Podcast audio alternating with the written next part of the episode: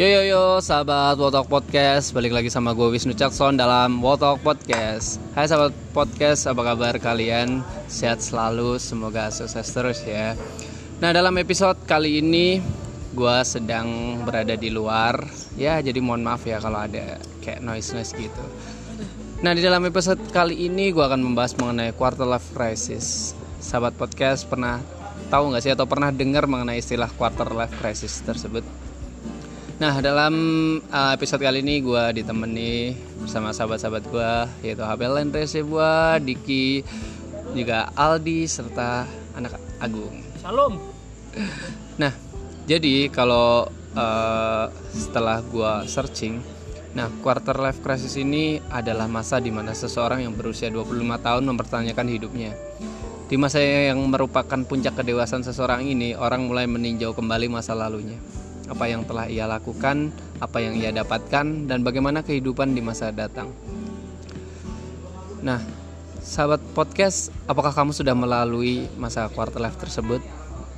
Nah, jika kalian sudah mengalaminya atau sudah melaluinya, kalian bisa share cerita tentang quarter life crisis kalian di Twitter, Facebook, atau Instagram @wotalk. Jika iya, pasti kamu telah merasakan semuanya. Nah, Menurut IDN Times ada 9 ada 9 tanda quarter life. Yang pertama adalah otakmu sering kali dipenuhi pertanyaan. Kenapa aku lahir dan untuk apa aku harus hidup di dunia ini? Yang kedua, kamu juga selalu kepikiran kalau belum melakukan hal-hal terbaik dalam hidup. Sosial media kerap kali bikin kamu cemas dan membanding-bandingkan dirimu dengan orang lain.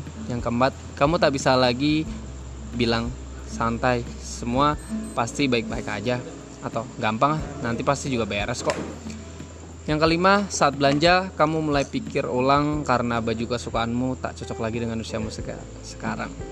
Nah, serta yang keenam ada saat sedang mengobrol sama teman-teman, kamu menyangkal sekaligus memuji diri sendiri kalau masih muda. Yang ketujuh, dalam dunia kerja, kamu dilema antara ingin menaiki puncak atau maksudnya adalah menaiki puncak karir atau menikmati dunia selagi kamu bisa. Yang kedelapan, kamu membeli barang-barang mahal agar diakui sebagai orang sukses walaupun sebenarnya belum. Ya ada kayak teman gue yang satu ini, nah yang kesembilan ada uh, masalah percintaan atau masalah asrama. Asmara asrama. Soal asmara atau jodoh kamu nggak tahu harus berbuat apa karena terlalu banyak saran yang berbeda. Nah uh, dalam episode kali ini gue akan bertanya-tanya dengan para sahabat gue mengenai quarter life crisis. Nah Uh, mungkin kita bisa mulai dari siapa dulu nih? Siapa dulu ya? Dari anak Agung Arke mungkin udah siap. Nah, uh, mungkin dari anak Agung Arke, bagaimana sih pendapat anak Agung Arke mengenai quarter life crisis? Tahu nggak sih mengenai quarter life crisis itu seperti apa? Yang gue tahu sih quarter life crisis tuh terutama buat anak-anak kul kuliahan mm-hmm. semester akhir atau baru lulus. Mm-hmm. Banyak kan pasti mikirin soal kerjaan sih. Si Terus? gimana ntar duitnya kira-kira cukup atau enggak buat diri sendiri hmm. buat ngidupin buat biaya bantu biaya okay. orang tuanya pasti kan yeah. dan sebenarnya gue agak agak lucu sih dengar istilah quarter life crisis kenapa tuh kayak pede banget hidupnya bakal 100 tahun oh, oke okay. secara harafiah ya terus ya iya kan namanya gitu nah, terus apa lagi yang bisa mungkin dibagi sama pendengar Wotok Podcast itu aja sih. Oh itu aja. Ya mungkin mungkin uh, kita coba berbincang lagi dengan sahabat gue yang satu ini yang kayak orangnya jaim jaim tapi kayak ya gitulah. Sok keren sih menurut gue Habel namanya. Menurut menurut Habel gimana Bel? Quarter life crisis yang uh, dialami itu atau seperti apa penjelasannya? Mungkin bisa dikasih tahu Wah, gue nggak tahu sih kalau life, quarter life crisis, cuy. Oh, oh Hidup gue sempurna soalnya. Iya kan, iya kan sahabat podcast. Nah, emang itu dia karakter si si Habel ini. Jadi sahabat podcast tau lah kayak gimana orang ini. Sebenarnya, ya mungkin uh, kita lanjut ke salah satu sahabat gue yang merupakan salah satu aktivis dan juga salah satu ya pergerakan pergerakan massa atau apalah itu istilahnya dan gue bodo amat I don't care dia salah satu anggota di gerakan anak muda Kristen Indonesia yang dia namanya Diki. Nah kalau kalian kepo sama orangnya kalian bisa lihat Instagramnya @dikis. Nah mungkin uh, halo Dik. Ya, shalom teman-teman. Shalom. Salam, salam. Nah, menurut Diki tuh coba bisa dijelasin nggak sih mengenai quarter life crisis dan tahu nggak sih quarter life crisis tuh? Kalau spesifik gue sih nggak tahu quarter life crisis itu kayak gimana. Cuman yang gue tahu ya orang bi pemuda, pemuda ya, terutama seumuran kita ya bingung lah dia mau ke mana, melangkah ke mana, ragu, banyak keraguan ada di dalam kepalanya. Cuman yang gue yang gue ambil satu dari quarter life crisis ini kekurangan yang dibutuhin sama kita tuh cuma satu sih pendalaman karakter. Pendidikan pendidikan karakter kayak gimana caranya dia bisa menyikapi dunia luar itu dengan dengan badan yang tegak gitu karena karakternya nggak pernah ditempa di di di mana lah entah di mana. Itu udah gue itu sih yang gue tahu. Dan yang dibutuhin itu menurut gue antisipasinya. Nanti mungkin bisa didiskusikan lagi secara bersama lah. Oke. kalau dari gue itu dulu awalnya. Namun eh, menurut Diki eh, sosial media itu membuat Diki cemas gak sih? Atau bisa sosial media. Kadang kan kalau kita melihat sosial media kan banyak tuh kayak influencer atau siapa ya kak. Diki merasa cemas gak sih dengan adanya influence inf- ah, adanya sosial media itu yang bisa membuat mungkin quarter life di hidupannya oh anjing dia kayak banget sih atau dia kayak gila gue bisa gak sih kayak gitu ya? Mungkin itu menjadi salah satu apakah itu menjadi salah satu faktor quarter life Diki menurut Diki sosial media? Kalau gue sosial media, apalagi influencer sih gue nggak nggak tertarik sama sekali sama mereka sih, terutama ya. Karena menurut gue, menurut gue influencer itu ya influencer yang benar-benar dia punya punya wawasan yang luas, punya punya apa namanya, punya pendidikan yang tinggi. Kayak contoh gue misalnya gue influencer tanya influencer gue ya influencer gue tokoh gitu bener tokoh bukan anak muda milenial yang cuman kalau kasarnya mas-mas nakal yang melek teknologi gitu ya kan gitu mas-mas nakal melek teknologi ya kan itulah influencer sekarang bagi gue influencer yang benar bisa mempengaruhi gue jalan hidup gue gitu loh. Kayak contohnya Bung Karno gitu ya itu influencer bisa. Menurut gue gitu. Boleh, boleh, boleh masuk. Nah, jadi sahabat pendengar, sahabat pod, Wotalk Podcast, nah itu tadi salah satu eh atau merupakan sebuah jawaban mengenai quarter life crisis dari sudut pandang si sahabat aktivis kita namanya Diki. Nah, kali ini gua akan bertanya sama sahabat gua namanya Hasis Malyadi. Nah, dia merupakan salah satu eh, sahabat pertama gua di Jakarta karena pada waktu itu ketika gue datang di Jakarta nah gue sama dia tuh sering kayak ospek bareng ke mana-mana bareng dan ya mungkin itulah sedikit basa-basi ya biar biar bisa kebayang lah nah kalau kalian kepo sama Aldi kalian bisa kok bisa stalking di Instagramnya at ah apa sih lupa gue namanya Aldi ya Aldi.gadget nah, nah Nah, eh, Aldi, gue pengen tanya nih, menurut lo tuh, eh, lo percaya nggak sih akan quarter life crisis? Dan kalau misalnya percaya, coba dijelasin. Atau mungkin eh, lo bisa jelasin dulu mengenai quarter life crisis yang eh, per- dalam perspektif lo tuh seperti apa? Oke. Quarter life crisis itu gue baru denger. Baru denger banget. Saya kalau masalah krisis itu semua orang pasti bukan semua orang ya semua masa setiap umur mungkin dari kalau gue tuh membagi masa umur tuh kayak gini Gimana tuh? 17 Iya. 21 Aha. 25 Aha. seterusnya dah sampai atasnya gitu loh Oke. gimana itu kayak setiap masa umur-umur itu itu pasti ada krisisnya dalam artian bingung mau ngapain bingung arahnya dia ke depan kalau gue pribadi sih lebih buat apa sih kita hidup? Ya benar tadi yang ada artikel yang lu baca tuh. Soal kita ngapain sih hidup gitu loh? Buat apa kita hidup? Iya kan? Eh, tujuan hidup kita itu apaan gue yakin tuh eh, semua nggak semua sih nggak tahu juga nggak bisa stereotip semua orang punya pemikiran kayak gitu. Tapi gue pribadi pasti eh, sem- sempat kepikiran kalau kita itu hidup itu buat tujuan hidup itu apa sih sebenarnya? Oke.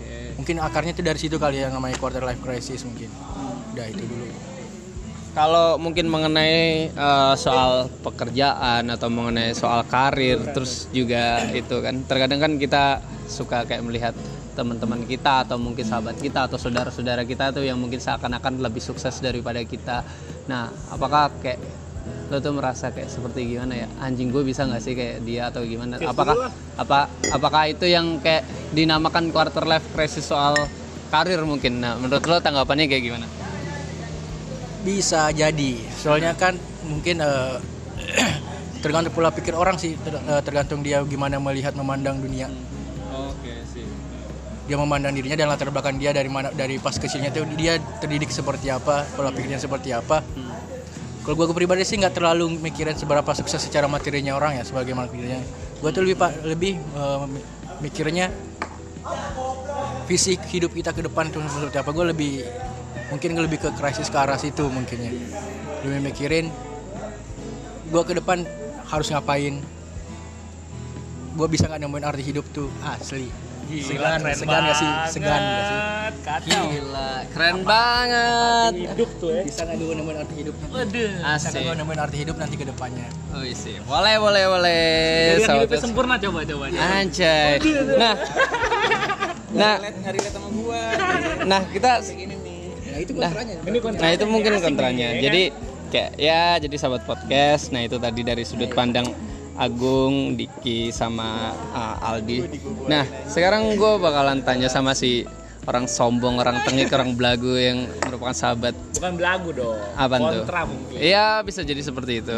Nah dia adalah salah satu salah satu sahabat Hacica gue di Jakarta. Anjay.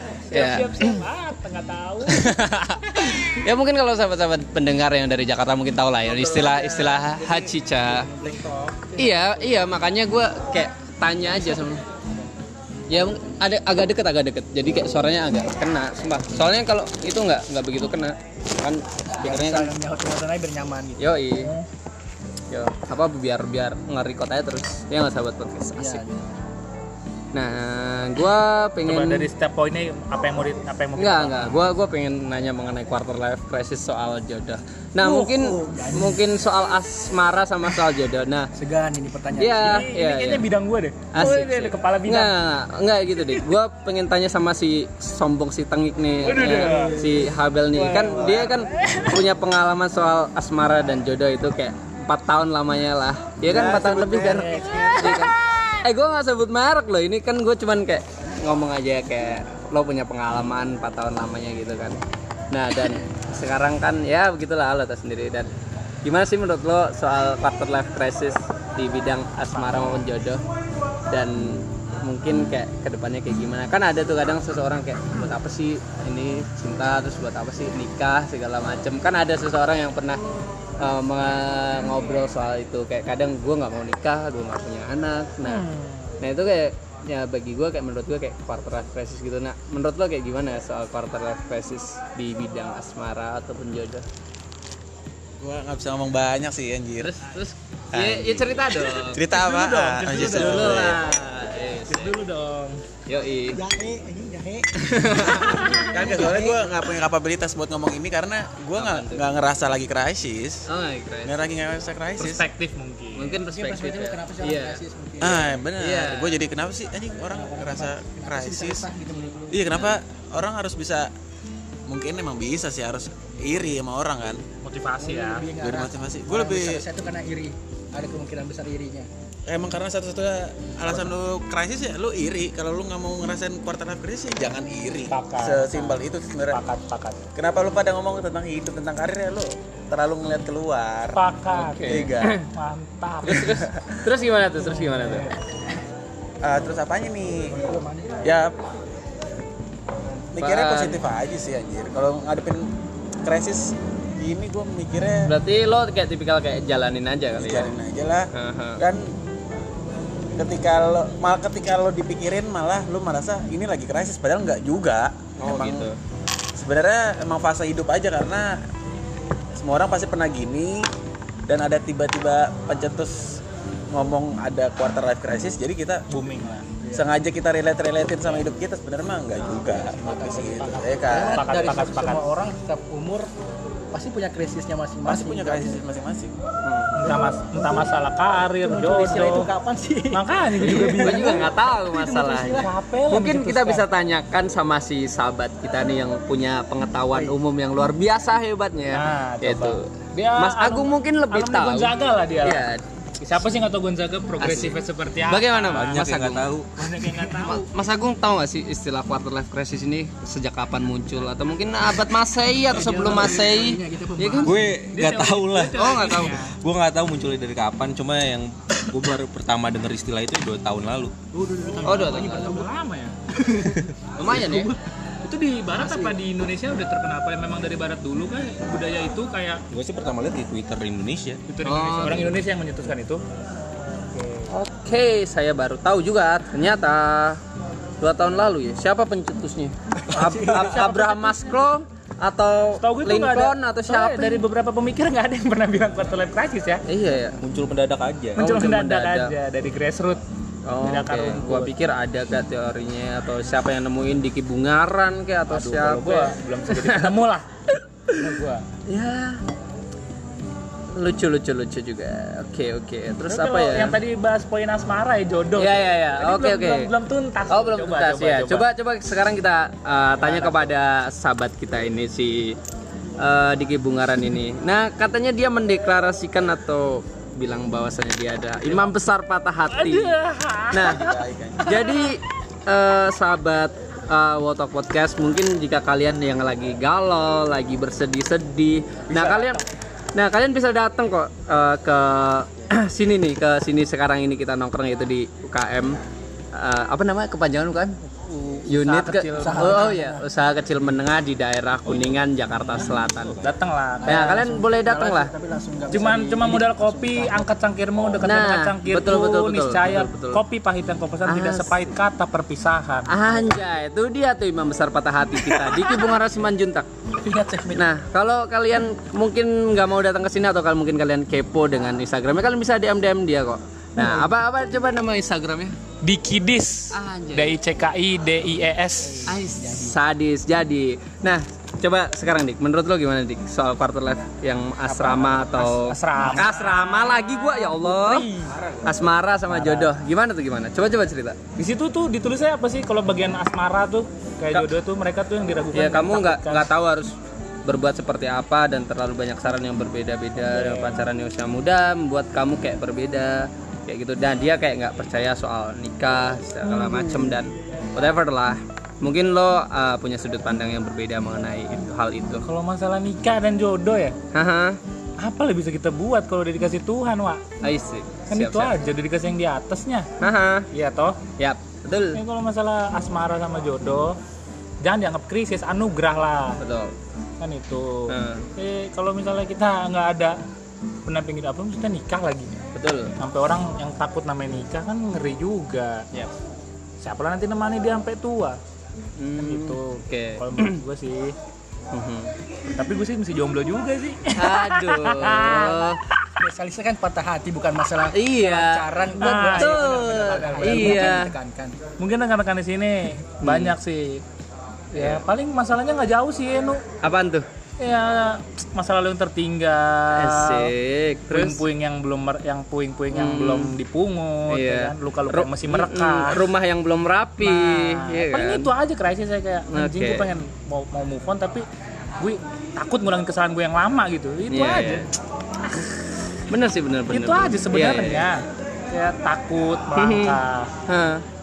Nah, jadi seperti itu sahabat Kayak punya podcast aja sih. aduh, aduh, aduh, aduh, aduh, aduh. berbeda cerita, Bung. Nanti kita kita bahas di episode yang Oke, lainnya. ya. Kita berdua aja kalau urusan soal patah hati. Nah, mungkin eh, kalau pendapat dari atau pandangan dari Aldi gimana di menurut quarter life crisis soal asmara dan Asmara ya. Gue terlalu nggak terlalu mikirin masalah asmara ya. Aha. Soalnya Kenapa tuh? Gue lebih lebih mikirin diri diri diri gue dulu sendiri. Mhm. Makanya dari da- dari gue sendiri gue punya balik lagi yang gue bilang eh, mencari arti hidup itu ya kan. Iya. Kita mungkin terlalu jauh kesannya ya kan. Seolah-olah kalau gue udah kayak umur 30 tahun ke atas ya kan padahal baru 24 ya kan. Hmm. Lebih fokus ke untuk meng, apa ya? mengatasi krisisnya gua ini gua sendiri cara menga- eh, mengatasinya lebih ke menjalani BNBM kecil gua dulu misal liburan Like ke mana what? Oke. Saya oh gue pengen liburan ke luar negeri Aha. gue pengen kerja di mana gue itu itu dulu yang pengen gue penuhin BM BM kecil itu siapa tahu sementara di perjalanan itu gue nemuin arti hidupnya Sepakat. Sepakat. Sepakat. Boleh, boleh, boleh, boleh. jadi kalau masalah asmara itu bisa lah belum belum kepikiran sama sekali mas karena dari ad- eh, mungkin kesannya gue egois sama diri sendiri Aha. atau mungkin daripada gue meng, eh, mengegoiskan pasangan karena gue lebih mementingkan diri gue sendiri pengen mewujudin apa yang gue pengen dulu mending gue sendiri dulu nggak mikirin wanita atau siapalah Oke. Tapi sadis. nanti, tapi gue ada pertanyaan nih buat buat Ali boleh ya? boleh, boleh dong, boleh, boleh dong. Kalau misalnya di tengah perjalanan mencari makna hidup ada seorang wanita yang datang dan dia terima padanya dengan keegoisan dirimu, apa yang Bung lakukan? Ya kita terima Terima. untuk saat ini kenapa gue belum pengen membuka membuka buku itu Hmm? membuka gembok itu Oke. karena memang belum ada yang nemu belum mampu belum ada sosok yang mampu ngalahin logika gua gitu loh Ais, mati. Dalam, karena dalam. menurut mas yang di sana tuh pakai baju ya. Inggris Abelas Ada belas. ketika kita sombong. sudah di masa kasmaran Hmm? Di situlah logika kita bisa dikalahkan gimana bapak Habel Iya benar. Betul, Oke, betul. berarti Berarti ketika belum ada yang mengalahkan logika berarti belum.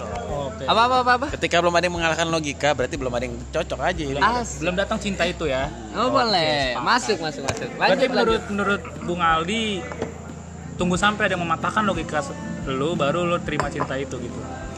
Baru lu Seperti itu. percaya kalau oh ini baru cinta gua gitu. betul Kurang sekali lebihnya kayak gitu ya. Oke, sahabat Wotok Podcast. Nah, itu tadi dari sudut pandang atau perspektif dari Haji Smalyadi. Dan kali ini gue bakalan bertanya dari sudut pandang si Bli Arke. Bagaimana Bli Arke menurut Bli Arke soal quarter life crisis, asmara dan juga soal jodoh percintaan. Nah, menurut Arke kayak gimana? Coba dong sedikit uh, sharing-sharing bersama kita sahabat podcast. gue nggak mikirin sama sekali soal cinta-cintaan Asik. Eh, kenapa tuh? ya nggak penting aja sih kalau buat gue jujur tapi hmm, gini deh kalau nggak kalau kalau ngomongin soal topik yang lain kayak kemajuan diri sendiri Haha. Self development. self development segala macam Mhm. gue sempat krisis tapi Apa? yang bisa ngebuat gue lepas dari hal itu Apaan tuh? saat pemikiran gue Haha. gue dari dari dulu nganggep hidup ini tuh lomba Oh, Oke, kompetisi lah. kompetisi Iya. tapi akhirnya gue sadar Kenapa? gue nggak kompetisi sama orang lain gue kompetisi sama diri lo sendiri Oke. buat jadi yang terbaik terus terusan dan di situ udah Apa selesai versi terbaik menurut lo untuk saat ini? ya gue yang sekarang Sep- karena gue tiap saat terus berkembang Oke, oke, oke. Oke, mungkin uh, akan ada pembahasan mengenai itu. Coba aja. Sebentar.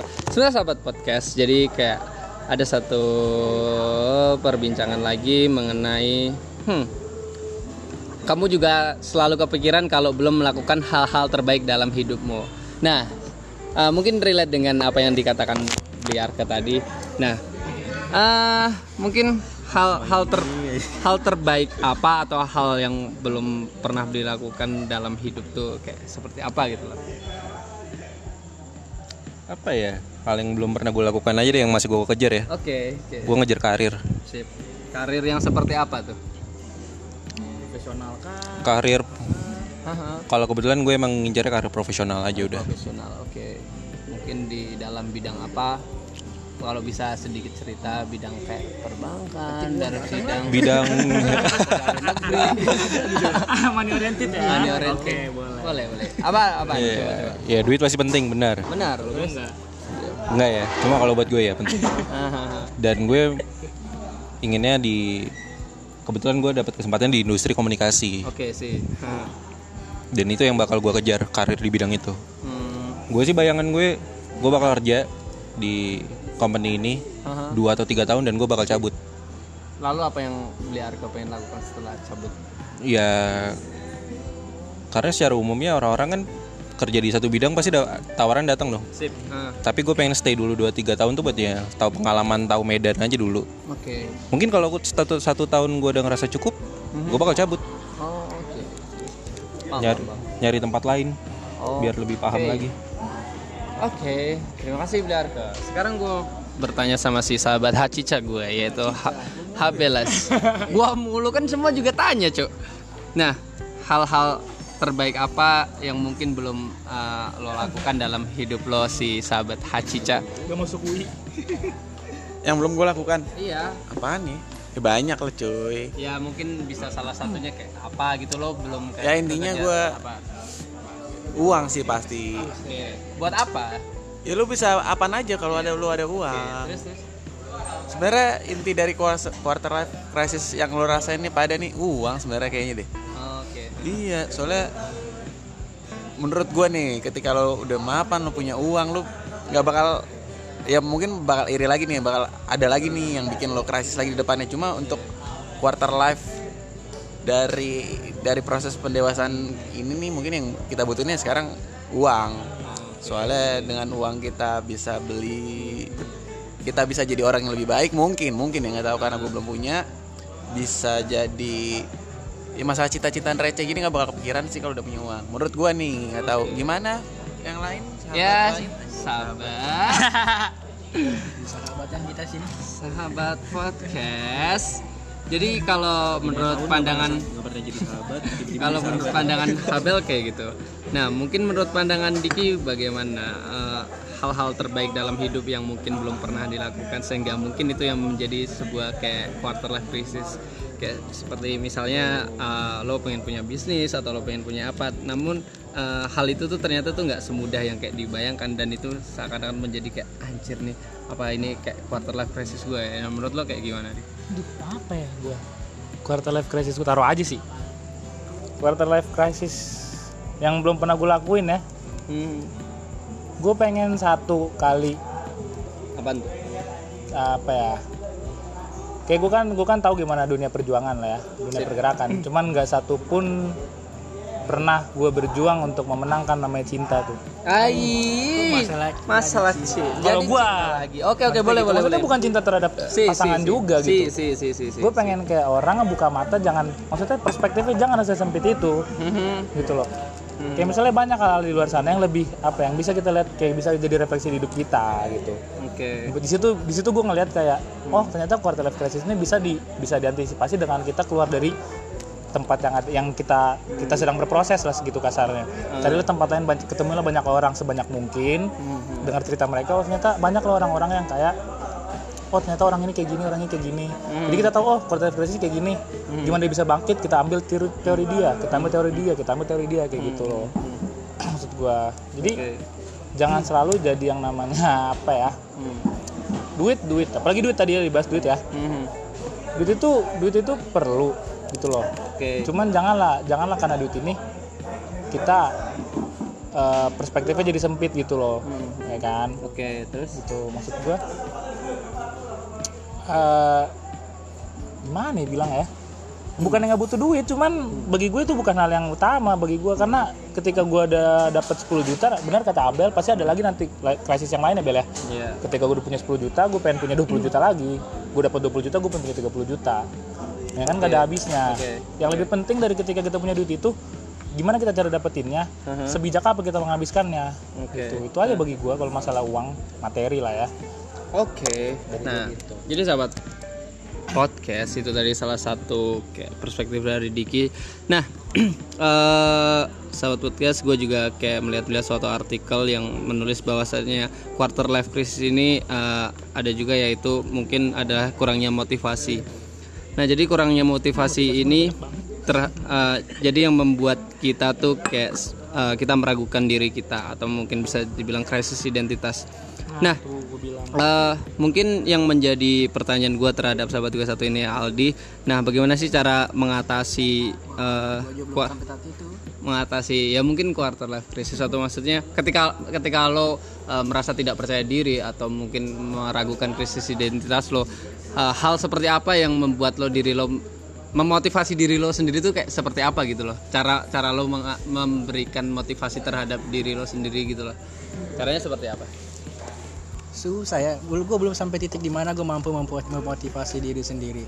Ya mungkin kan bisa jadi kayak lo mendengar-dengar uh, motivator Oh, cari atau cara gitu ya. iya ya mungkin Berarti- caranya kan seperti apa kan setiap orang caranya beda-beda. Nah kalau gua kan kayak caranya ah gue nonton video-video motivasi kayak Mary Riana terus kayak Tunggal Semaringin. Nah mungkin itu salah satu kayak tujuan gue kayak buat memotivasi diri gue sendiri gitu loh. Nah kalau lo tuh seperti apa? Karena kan gue juga kayak merasa saat ini mungkin gue dalam krisis uh, quarter life crisis. Nah nah cara gue untuk mengatasi itu dengan gue memotivasi diri sendiri ya seperti itu.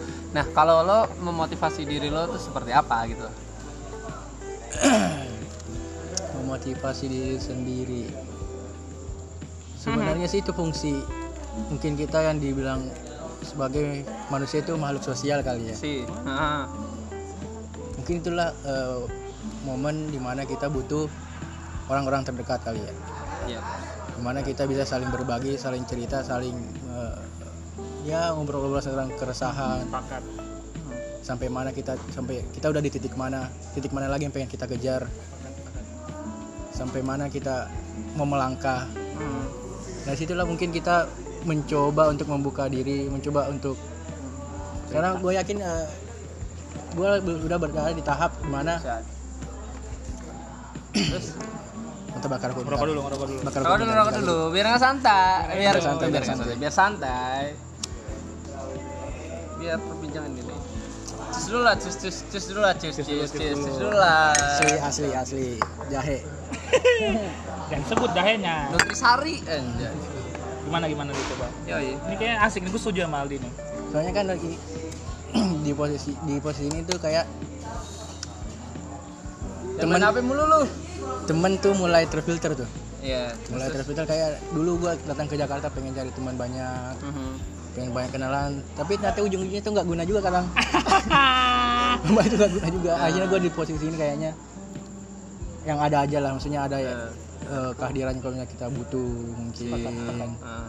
akhirnya ada terfilter paling dari yang gue bisa dibilang kalau gue Jakarta gue udah kenal sampai 100 orang kali. Hmm. tahu nama atau ini. Iya, Kalau terfilter paling nggak sampai 10 Terseleksi lah terseleksi ter- Ah. ter- terseleksi sendiri sih soalnya. Aha. nah dari situlah kita misalnya kita udah percaya sama satu orang ini. Kita membe- berani membuka diri. Walaupun memang ujungnya nanti kalau misalnya hasil obrolan nggak nemu nggak nemu solusi yang pasti seenggaknya kita mengurangi beban pikiran. Oke oke. Aha. beban apa keresahan kita bisa didengar orang itu? Gue yakin beban psikologis itu kayak terangkat dikit lah dari situ sih mungkin seenggaknya mungkin nggak tahu ya nggak tahu lagi masih itu masih banyak punya gue cuma Iya. belum gue pakai pakai lagi Terus, coba terus terus. Ini asik nih, gue bisa menanggapi nanti. Oh, iya, Gue setuju. Sepakat, sepakat. gue soalnya. sepakat ya soalnya mungkin nggak terlalu men- tem- kita juga nggak bisa terlalu mengekspek bahwa teman kita bisa ngasih motivasi teman kita bisa nggak seenggaknya gue yakin teman yang baik adalah orang yang mau melapangkan otaknya mau melapangkan hatinya untuk mendengarkan apa yang kita ceritakan ya sih? Sepakat. walaupun memang ya nggak bisa ngasih apa-apa lagi. Kita harus jangan terlalu mengekspektasikan itu yang gue pikirin selama ini kita kayak nolong orang kita ngebantu orang. Kita jangan expect bahwa dia akan nolong kita dalam artian bentuk fisik kan bentuk itu. Se- seenggaknya dia punya hadir untuk mendengarkan keresahan itu udah cukup sih menurut gue oke.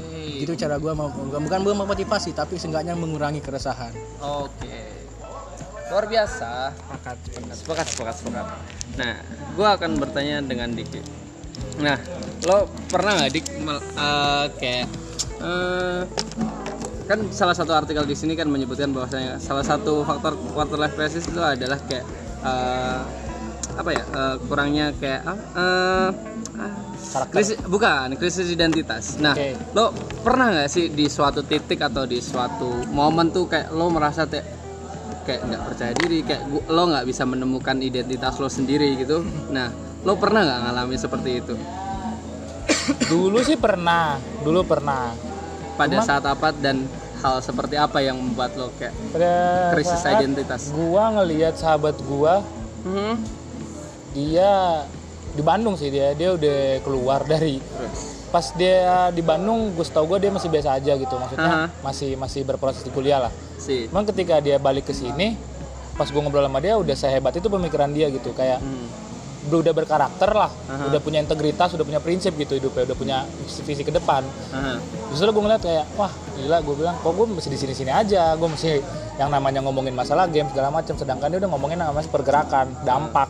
Udah ngomongin yang namanya Si, apa si. prinsip hidup lo apa Si, apa si. integritas hidup lo gitu Ah, ah. Terus itu gue ngeliat kayak ah oh inilah pentingnya namanya pendidikan karakter ya Hmm. Bilang biar dia punya prinsip di hidupnya nggak goyang gitu Hmm.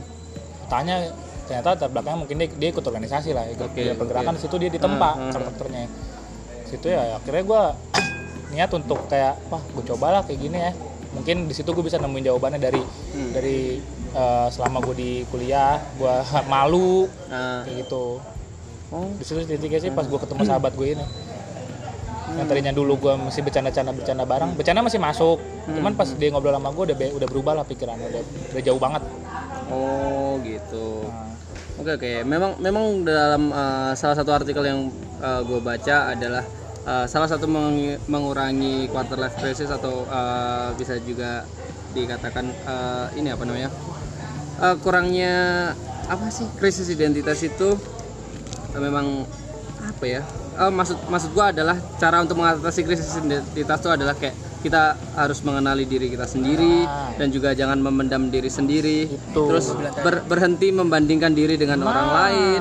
Dan terus ada juga kayak membuat rencana hidup atau plan, Plan, ya. nah terus juga kayak mencari hobi yang baru. Serta benar nih yang dikatakan Diki ada yang namanya uh, beraksi. Yang mungkin kan uh, definisi beraksi setiap orang kan berbeda-beda kan. Nah nah mungkin gua bakalan tanya sama sahabat gua Habel kayak apakah dia tuh pernah uh, dalam quarter life crisis uh, mengenai krisis identitas?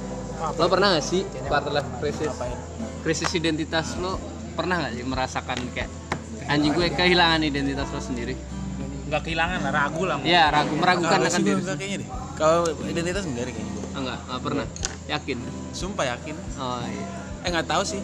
Nih, gimana tuh? Enggak kalau identitas itu gue biasanya ini krisis sih atau bukan juga gue nggak tahu ya. Hmm. Kalau misalnya gue lagi dengar lagu lagu misalnya Ah, lagu-lagu jazz gue jadi suka jazz. Hmm. Jadi moodnya ke bawah jazz semua. hmm, hmm, hmm. Ngerasa ya anjing gue kayak cocok nih di sini. Eh tapi pas gue lagi lagi datang ke konser yang anak punk rock metal, eh ini anjing gue kayak di sini banget nih gue nih, gue di sini nih. Eh tapi pas gue datang ke konser yang pop banget, gue juga ya jadi bingung sendiri. Ini gue sebenarnya maunya apa sih? Tapi gue gak tahu ini krisis apa bukan sih nggak tahu ya. Iya apa enggak? Ah, lo bisa dibilang Bisa dibilang, Bisa dibilang mungkin uh, krisis identitas dalam hal memilih selera musik. bisa jadi. Iya kan? That's the point. That's the point. Iya benar. Maboy. Maboy. Emang lawan anaknya musik banget lah bro. Parah bro. Iya kan? Gokil bro. Tren kalau tren suka nggak? Aduh. Aduh, ah, jangan dah, jangan sahabat Acica gue emang dia. Eh ini apa nih ini passwordnya? nggak dipasortin Nah, eh, gue juga bakalan cerita sedikit gue mengenai krisis identitas gue. Nah, jadi pesan aja dik. Jadi sahabat eh, podcast, sahabat of Podcast gue kayak gue merasa gue gue pernah merasakan krisis ide- merasakan krisis identitas gue mengenai soal kayak religi atau kayak agama. Nah, agama. jadi jadi gue pernah ada di suatu masa atau suatu titik bahwasanya gue kayak meragukan akan kepercayaan gue meragukan gue nggak meragukan akan Tuhan tapi gue meragukan eh, jalan atau kalau bisa dibilang kayak baju lah baju gua baju apa yang pengen gue pakai untuk gue menghadap ke Tuhan maksudnya adalah arti agama ini kayaknya gue yang Nah. bertanya nih ya Ntar dulu ya maksudnya gue pengen cerita dulu Iya, nanti gua Pengen- bertanya. iya gue pengen cerita jadi Kan kayak lo Nah, jadi gua gua berlatar belakang memang keluarga. Gua kan keluarga dari ayah adalah salah satu ulama besar, salah satu tokoh ulama yang ada di desa gua dan juga di kota gua. Nah, namun berbanding berbalik dengan salah satu keluarga gua, keluarga dari nyokap bahwasanya keluarga dari nyokap adalah salah satu keluarga yang be- berbe- ber- apa ya? Berbanding terbalik sama eh, keluarga dari bokap dan juga keluarga dari nyokap itu sangat beragam. Nah, jadi keluarga dari keluarga dari nyokap ada yang eh iya, jadi kayak keluarga dari nyokap tuh ada yang Nasrani, ada yang Hindu, ada yang Buddha dan juga ada yang masih memegang kepercayaan. Indonesia tuh Ya, jadi ada yang juga masih eh, memegang kepercayaan kepercayaan Jawa atau kejawen. Nah, gue sempat berada di titik kayak anjir gimana ya caranya gue menghadap ke, ke Tuhan. Dan jujur gue juga sempat kayak ke gereja, gue sempat ke puro, sempat ke wihara dan gue pengen mencari jati diri gue mengenai ke permasalahan gue soal uh, agama. Nah, dan mungkin sampai sekarang pun gue juga kayak masih mencari-cari. Jadi kayak gue bisa dikatakan gue krisis identitas mengenai uh, religi religi kayak gitu. Tapi gue jujur nggak memper meragukan adanya Tuhan gue percaya akan Tuhan cuman yang menjadi keraguan gue adalah uh, caranya gue menyembah kepada dia atau caranya gue menghadap kepada dia itu yang menjadi keraguan di dalam hidup gue seperti itu dan mungkin sampai sekarang gue masih kayak mencari-cari itu Nama apa mungkin mungkin uh, lo tanya ke gue soal. Lo nyaman di mana? Nah saat saat ini gue saat ini ya saat ini kayak. Oh, saat ini tuh bakal berubah lagi dong? Iya kan makanya itu makanya makanya itu kan gue lagi mencari dan itulah Semoga cepat ditemukan ya? Iya makanya itulah yang menjadi krisis identitas gue soal religi. Seperti sekarang itu. sekarang lagi nyamannya di mana nih? Sekarang nih? Kalau sekarang gue lagi nyamannya di kiblat timur tengah. Oh, timur tengah oke. Iya. cuma Coba pas semua agama dari Timur Tengah. iya cuma pas di gereja lu nyaman gak ya. Kristenisasi nih gue nih. Enggak ya ya gue kayak mengenal jujur gue mengenal eh, Kristen dari salah satu salah seorang guru gue atau bisa dibilang bapak angkat gue lah nah dia memperkenalkan gue mengenai adanya si juru selamat atau Yesus Kristus. Yang menjadi kesimpulan gue mengenai eh, Kristen adalah bahwasanya orang-orang Kristen itu bagi gue di dalam hidup gue atau kesaksian hidup gue orang-orang Kristen tuh eh, tulus cinta kasih yang itu membuat kayak gue nyaman di situ.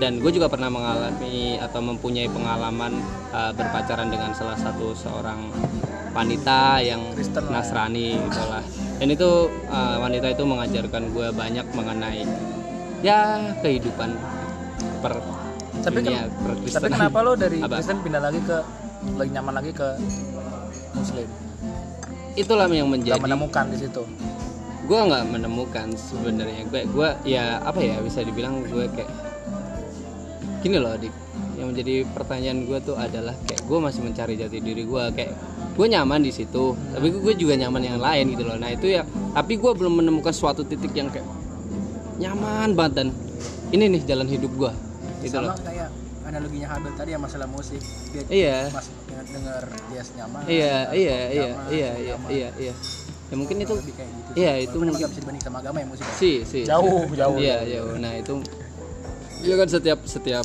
orang kan punya krisis identitasnya nih masing-masing. Iya, betul. Nah, kalau gua adalah soal itu. tapi yang lu cari tuh apa sebenarnya kenyamanan yang benar bikin lo enak gitu menyembah dia apa gimana sih Bukan rasa rasa kayak serak gua terhadap apa ya? Car- kalau bagi gua ya, bagi gua eh, agama tuh adalah kayak cara kita menyembah terhadap sang sang pencipta kan atau Tuhan bisa dibilang seperti itu. Nah, setiap ajaran agama kan berbeda-beda caranya. Betul kan? Nah, nah gua tuh belum kayak nyaman, belum begitu nyaman dengan cara-cara itu gitu loh. Maksudnya gua kayak belum menemukan titik di nyamannya yang bener-bener gua pilih gitu loh. Nggak? Kayak gitu cuy. Bisa disimpulkan kalau itu bisa pencarian soalnya ya Iya, belum bisa disimpulkan karena gue masih dalam pencarian pencarian seperti itu. Nah, mungkin coba Aldi, Aldi belum. Eh, udah ya, yang krisis identitas. Ya lo pernah krisis identitas lo dalam hal apa gitu yang lo kayak membuat lo kayak nggak menemukan identitas lo gitu. Kalau Habel mungkin kan soal krisis identitas mengenai selera musik, kalau gue kan soal kayak religius. Ya mungkin lo dulu atau Aldi dulu? kalau gue nggak ada sih kalau gue Oh nggak ada emang. nggak ada kalau gue Krisis identitas mungkin mengenai dunia perpolitikan lo harus memilih warna merah, hijau, kuning. itu bukan quarter life crisis enggak, sih enggak, enggak. kalau gue enggak. mikirnya Iya, iya, bercanda, bercanda. ya apa ya kalau gue quarter life crisis gue nggak ada sih dari dulu Hmm. cuman pas ya karena gue orangnya positif vibe banget sih Anjay. gue selalu gue selalu memikirkan selalu memikirkan sesuatu secara positif aja karena karena bagi gue aduh bagi gue itu uh, semua yang bersumber dari pikiran itulah sumber dari segala sumber gitu. Inilah sumber penyakit Hmm. uh, realitas segala macam itu dari pikiran. Kalau lu mikir negatif terus ya udah selesai lah hidup kan gitu. Hmm. tapi diperlukan bukan nggak perlu pikir negatif. Nah, kalau misalnya kata filsuf uh, yang sangat agung-agungkan yang sangat saudara agung-agungkan Filosof agung. ya, itu Filsuf aku ragu makaku ada makaku berpikir. Itu kan Pusat pusat semestanya dia kan di otak tuh. Rene Descartes. grandula tuh ada di belakang. Itulah yang sangat diagung-agungkan sama si Rene Descartes iya. Rene Descartes? Anjay. Rene Descartes. Rene Descartes. Karena sumbernya dari kepak dari pikiran. Oke oke oke. Betul betul. Kalau coba bisa, coba. kalau bisa kita menguasai pikiran nggak akan nggak akan bisa nggak akan mudah lah digoyang. Anjay. maka Agung mana pernah dengan seni quarter life crisis? Selalu ragu terus. Maka aku ada maka aku berpikir. Betul. Ya enggak pikir terus dia. Coba coba kalau Aldi. Aldi pernah nggak? Quarter life eh quarter life crisis. Uh, Mau lapar, merasakan krisis pesen aja pesen. Krisis identitas. Coba ulang ulang ulang. Lapar nu. nu lapar. Pesan pesan pesan pesan Segan. coba dong coba dong cerita dong. Pernah nggak? Uh, uh, krisis identitas atau kayak Identitas. Kalau masalah identitas sih punya punya nggak sih lo krisis identitas gitu identitas apa ya kayak selera musik selera film kayak atau oh kalau gue apa masalah kayak hobi itu ya. Aha. Kalau gue mungkin lebih mengartikan identitas itu siapa diri kita sendiri ya Mas. Kalau gue Aha. pribadi ya siapa. Iya. Dan gue berpikir bahwa eh, di saat ini pun gue masih mikir gue akan seperti apa. Mungkin lebih ke situ yang ke arah yang gue gue nggak tahu secara harafiah secara Hmm, hmm, hmm. benar banget tuh benar banget lagi apa maksudnya nggak tahu artinya maksudnya identitas itu identitas itu seperti apa sih maksudnya? Krisis identitas krisis identitas itu kayak apa sih sebenarnya? Gue sih yang ngerasain krisis yang gue rasain itu lebih ke arah yang balik lagi gue bilang gue tuh mau ngapain sih sebenarnya di hidup ini? Gue lebih itu mungkin ya. Oke, gue tuh oke. pengen arah ke mana? Gue tuh pengen jadi apa? Jadi apa bukan dalam artian profesi misalnya gue jadi bukan itu ya maksudnya. Hmm, hmm. gue depannya bakal seperti apa orangnya? Itu yang pengen gue masih pengen gue cari. Mungkin itu ya mungkin krisis identitas yang dimaksud mungkin kali ya kayak gitu Oke. ya. Bisa bisa bisa bisa. Masuk masuk masuk. Eh, ada bisa dibilang gue merasa telat gitu loh menemukannya. Kadang ada orang yang karena mungkin jiwanya. Menurut gue cara menemukannya adalah bergerak ke mana aja. Ya itu sepakat. Lu nyoba hal ini lu nyoba Ya. hal itu. Tapi gue baru memulai itu baru sekarang. Oh, makanya gue oke. bilang kalau misalnya identitas yang dimaksud kehilangan eh, ragu akan diri sendiri bingung kita itu seperti apa. Mungkin gue lagi ngalamin hal itu kali. Hmm, sekarang soalnya gue bingung nih gue akan seperti apa ke depannya. Mungkin seperti itu dulu. Oke, sahabat Wolof Podcast. Ada lagi mungkin yang uh, bakal kita bahas mengenai quarter life crisis atau uh, bisa ya krisis identitas mungkin uh, Diki ada yang mau dibahas lagi. Sebelum mungkin kita closing atau ada lagi nggak? Ada lagi nggak? apa ya Yang cinta melulu. iya sih sepakat maksudnya cinta melulu cintanya jangan cuma cinta sekedar kepada lawan jenis Betul. Yang Kita sesama jenis cuman- juga cuman- boleh kok. Kalau misalnya cuman, ini. cuman dari cintanya kita bisa belajar banyak lah Oke. gitu loh Kayak apa tuh? kalau misalnya eh, dibilangkan ah cinta itu bullshit segala macam segala macam bla bla bla cinta itu pakai kanak-kanak segala macam kan. Itu itu juga yang bikin orang kayak skeptis terhadap hidupnya sama terutama di bidang masa depan gitu. Dibilang Si. kalau gue ngasih ngasih total sama seseorang nanti orang itu bakal mengecewakan juga kan gitu. Aha. banyak lah itu tentang asmara atau pekerjaan atau perlu pada bos. Aha. itu kan yang ditakutkan Oke. dia udah ngasih total tohnya dia nggak dapet yang total juga. Nah, kan itu. Dari dari dari dari cinta yang ikhlas inilah kita belajar kayak ya udah se- segala sesuatu kita lakukan ikhlas aja dulu. Kerjakan dulu gitu. Oke oke. Oke. Contoh lu maksudnya lu contoh lah bumi nih. Lu ludahin tiap hari mesti dikasih napasnya kalian. Betul. ya contohnya kan ikhlas. Ya. dari situ lah kita bisa ngelihat kayak oh ternyata hidup ini ya udah aja kayak ya udah ikhlas aja ngejalanin sesuatu gitu. Jangan jangan mikir kayak timbal baliknya dulu itu boleh nanti. Jangan dipik jangan jangan nggak dihapuskan juga. Oke. Ya, jalanin aja dulu hidup kan gitu Betul betul betul betul. Mantap mantap. Mungkin Bapak Habel jangan jalanin jangan jalanin juga sekedar jalan jalan jalan doang jalan terus ya. iya jalan terus ya. ada visi misi juga seenggaknya Oh, oke. gitu nggak cuman sekedar jalan lu jalan aja dulu Oh benar bukan jalan aja dulu ada ya. mimpi Oke. jangan takut sama janganlah takut bermimpi Asik. setinggi tingginya aja kalau jatuh kan di antara bintang bintang kalau kata Iya, Bung Karno Karno. Setuju. iya toh Mhm. sama apa ya berdamai kata- masa-masa lalu ya nah berdasarkan sama masa lalu Damai masa lalu. karena Oke. kalau kata Marx nih ya kalau Iya kata sih. Karl Marx ketika kau mencintai seseorang dan kau menuntut balik maka cintamu ini poten Oh iya mati nggak punya anak dong. iya mati cintanya lu menuntut balik kok Betul betul. betul. ikhlas aja itu semua bisa dipakai ke segala aspek kerja hidup masalah Si, ikhlas si, aja si. dulu jangan tuntut balik Oke mantap. Hmm, anjay gila gila gila parah parah parah. kacau juga gue Mantap. Ya. Jadi sahabat podcast sahabat Wotok podcast maksudnya. Nah, itulah tadi adalah perbincangan uh, obrolan kita santai atau obrolan ya random mungkin bisa dibilang seperti itu. Nah, terima kasih sudah mendengarkan atau sudah bergabung atau berpartisipasi dengan kita. Terima kasih semuanya. Nah, uh, mungkin bisa dibilang bahwasanya episode kali ini uh, bertema terjebak dalam quarter life crisis. Nah, bagi kalian yang mungkin merasa uh, saat ini kalian juga terjebak dalam quarter life crisis, ka kalian bisa komen-komen uh, uh, atau kalian bisa cerita kepada sahabat Wotok Podcast di Twitter, di Facebook atau Instagram @wotok dan juga mungkin kalian bisa sharing. ya? Mungkin kalian bisa sharing ke kita kalau mungkin kalian uh, takut identitas kalian uh, ter apa ya terpublikasi. Kalian bisa kirim kok ke email kita at eh, email kita wotok at gmail.com Terima kasih sudah mendengar kita. Terima kasih. Salam sehat selalu. Sukses buat kalian semua. Anjay. Bye